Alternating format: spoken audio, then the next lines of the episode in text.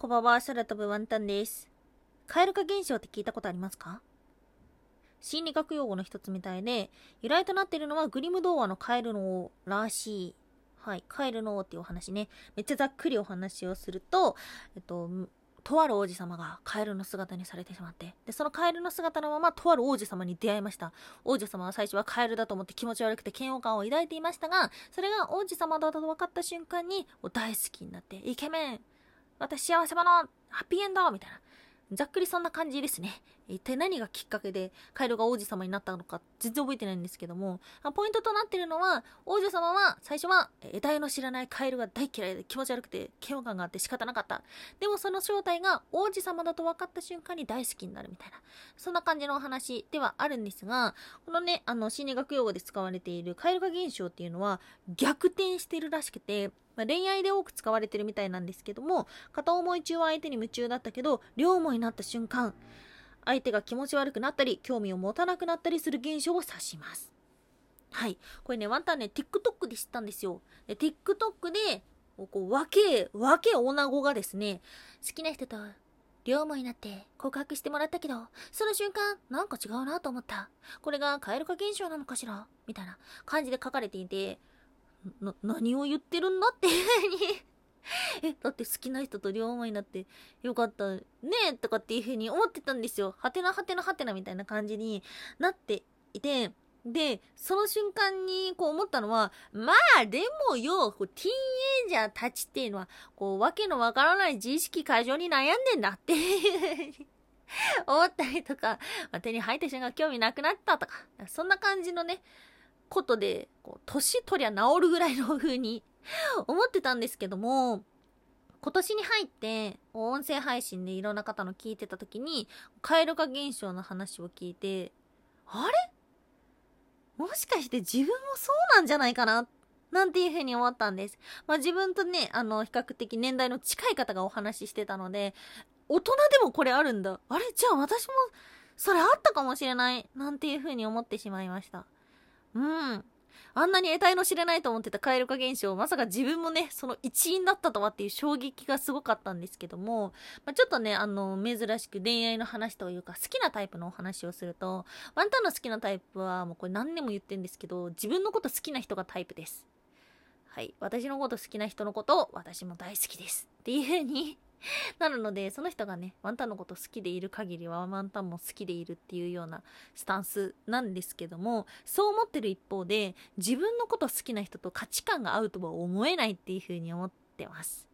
自分に対して、やっぱ自信がなかったりとか、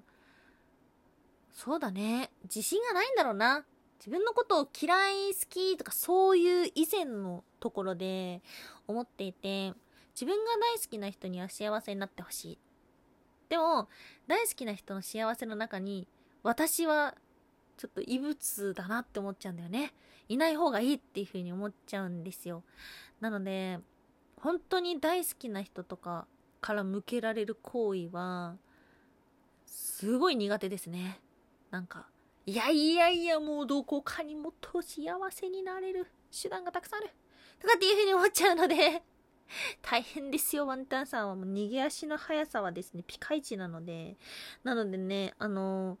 そう、その感覚はね、結構ずっとあったんですよ。だから、相手が気持ち悪いっていう、どっちかというと自分が気持ち悪いっていう方が、うん、なんか正しいのかもしれないっていうふうなことはあったんですけども、でもね、思い返してみれば、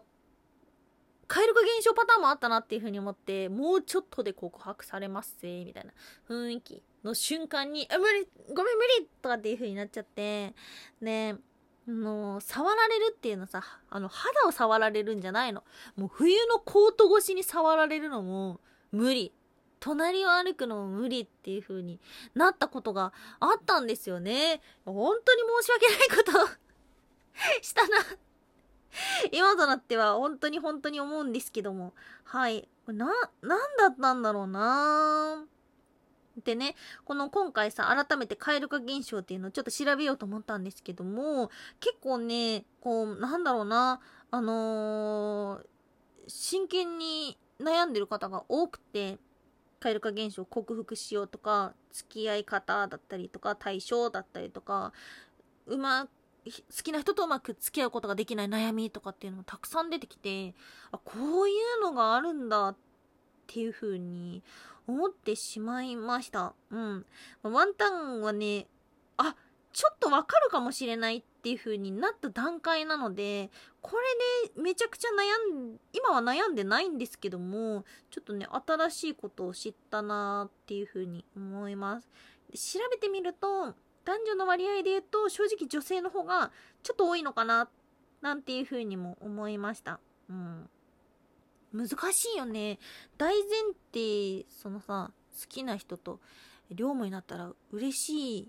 よねみたいな、そういうのがあるじゃないですか。そうじゃないことがあるっていうことが、付き合い方難しいよなって思った。うん。なので、いやでもワン、ワンタンも、これでもひどくなっちゃったどうなるんだろう。うん。まあ、前にね、お話ししたことがあるんですよ。その、自分のこと好きな人がタイプなのに、自分のこと好きな人を好き、自分のこと好きな人から逃げたら、ワンダーさんは一体ど、どういう風な恋愛をするんですかみたいな感じのこと聞かれたことあるんですけど、ワンダーさんは推しにはめちゃくちゃ弱いです その、逃げうとしてる腕をガシって引っ張られたら あ、はいっていう風に。なるので推しにはめちゃくちゃ弱いんですけども、うん、そうだね。そうそうそう。ただ逃げ足はめちゃくちゃ速いので、